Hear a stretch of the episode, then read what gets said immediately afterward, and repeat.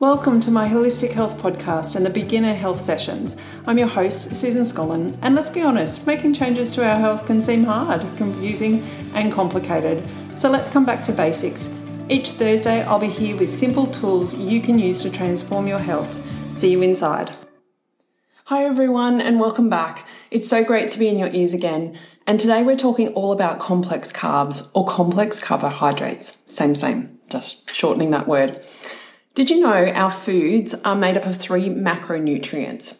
What you consume is either a carb, a protein, or fat. That's it. Super simple, right? It's simple. The bit that we get to play around with is the ratios. And some people are a paleo, some people are carnivore, some people are vegetarian, some people are vegan, some people eat th- meat and three veg, some people are keto, some people are juicing, some people are fasting. There are so many ways to eat, but the best way is to put food into your mouth to fuel your body. But what kind of food should we eat? Well, according to healthline.com, our daily acceptable macronutrient ranges, oh, distribution ranges, or AMDR, are 45 to 65% carbs, 20 to 35% fat, 10 to 35% protein.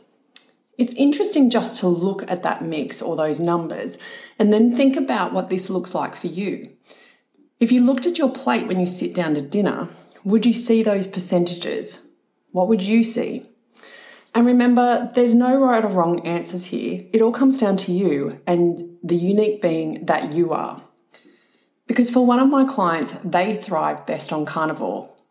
Another client, another two clients actually thrive on intermittent fasting. Another client interweaves intermittent fasting and an autoimmune protocol. Another eats fresh, nutritious food from her local market, and her husband cooks it up in a storm. Eating more traditionally to their culture, and another one loves to graze. It's so diverse, which is exciting. So always remember what works for you doesn't work for me, and that's okay. This is where we experiment and have some fun. Today we're looking at carbs, and perhaps it was in your, you know, it was in the 90s where carb free diets were a thing, and a lot of people achieved great results from eating that way. My experiment with eating carb free didn't end well for my body. In essence, my body ate itself for fuel, and I'd been working out um, to put on muscle and strip body fat, but then it ate it all away, ate all that muscle away, almost like going down a slippery slide, effectively. Other people on the same eating protocol saw amazing results, but not me. Or perhaps the results I, will, I was looking for weren't the ones that they were. And that's important, right? So, how do you define your results? Is it always by the scales, or is it how your body feels? Is it that you can run up that or walk up that flight of stairs or run five kilometers? Is it how much water you drink every day and how well you sleep at night? There are so many ways to measure our success, not according to the media, but I want you to know it's okay to choose what works for you and let the rest go. Let's get back into carbs. What are they and why do we care? Well, in my example above, I care because my body loves them. Actually, my brain loves them. And here's why. Carbs are brain food. They also support our kidneys, heart, and central nervous system. Carbs provide energy to the body when they're t- uh, turned uh, when they're turned into glucose, which is super cool, right? So you can eat one sweet potato and our body turns it into energy. That's pretty awesome, right? Our bodies are amazing.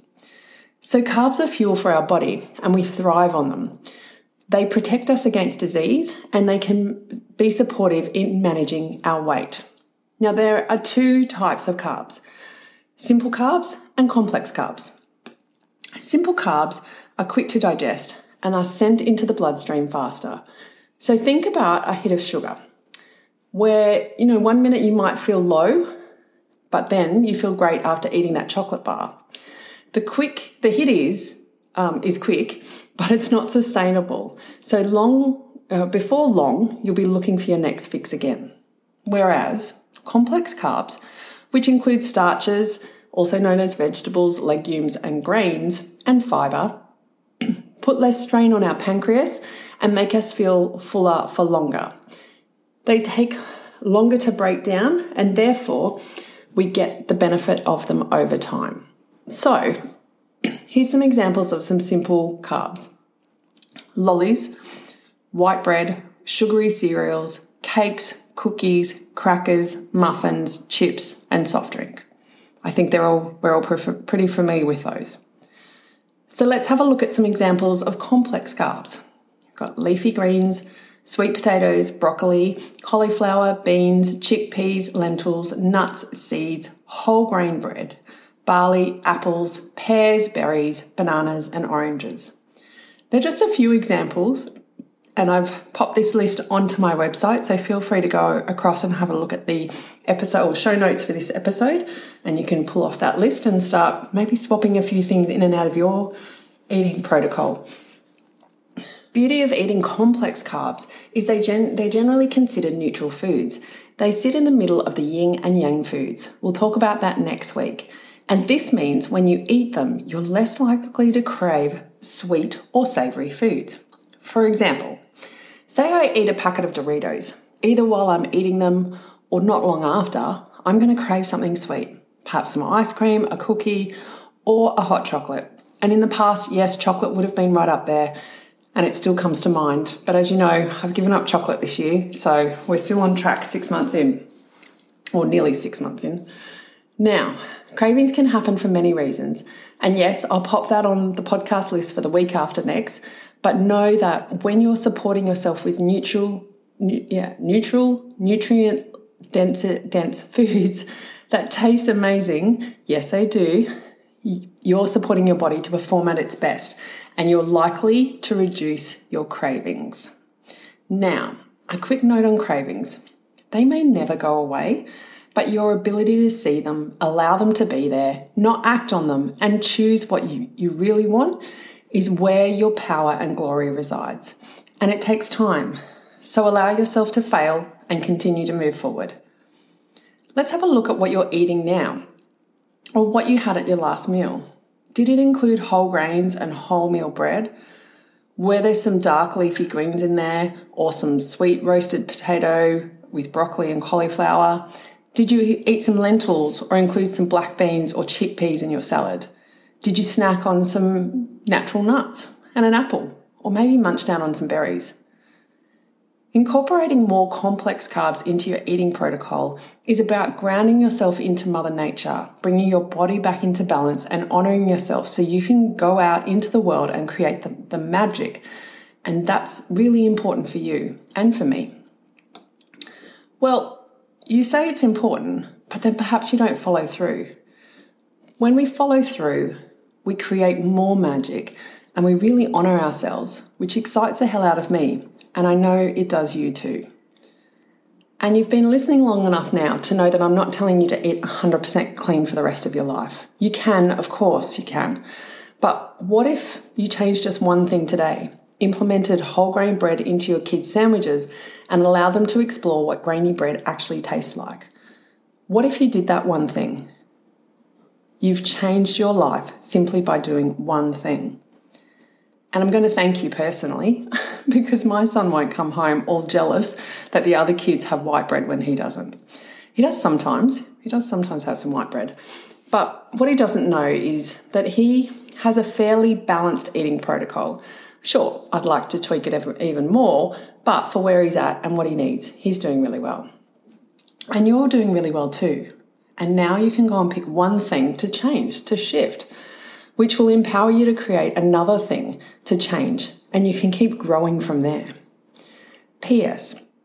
You may get pushback from your mind or your family, but it only takes 14 days to change your taste buds, and in some cases, they can be changed in one bite. It's also worth noting that sugar, or simple carbs, carbs, have been and are still used to preserve food. So that's why on the supermarket shelves, the things on the supermarket shelves have long expiry dates. Also, bread has sugar in it because it, it supports the yeast, which makes the bread rise. So don't be surprised when you see sugar in most things. Sugar is a carbohydrate. It's safe to consume some sugar, and opting for natural sugars will support your body more. And it will also support your mind and your mental health. You might say, I just need that chocolate bar, but what you might really need is a nap. So, how about you honour yourself? It doesn't mean that you can take the nap, but you can at least knowledge, acknowledge that it's there and that's what you need. And then you can start planning to get more rest. We'll talk more about sugar and the effect it has on your body in later episodes. Now, it's not about hiding from carbs, but just knowing that when you eat some foods like white bread, chips, and chocolate, the simple carbs, you're going to need to eat again soon. Whereas when you choose whole grain breads, seeds, grains, legumes, and veggies, your tank will be full for a while. Be okay with what is. Don't be surprised if your body is craving more food after eating simple carbs. Eat and start switching back to those complex carbs. And before long, your cravings will have dissipated and you'll start to eat what your body actually needs rather than eating all the time. Say every two hours. I know that rings a bell for me. You'll eat less, but be full and satisfied longer. Here's to supporting our bodies with complex carbs and bringing our bodies back into balance. Thank you for joining me today, and please hop over to either my Instagram or business Facebook page and share your key takeaways from this episode. And next week, we're going to talk about the yin and yang of foods. All foods are either yin, yang, or neutral. When we eat in the neutral areas, we crave less. When we eat more yin, then we crave more yang, and vice versa. So let's dive in, discover what foods are yin and what foods are yang, and what foods are neutral, and I'll see you in the next episode.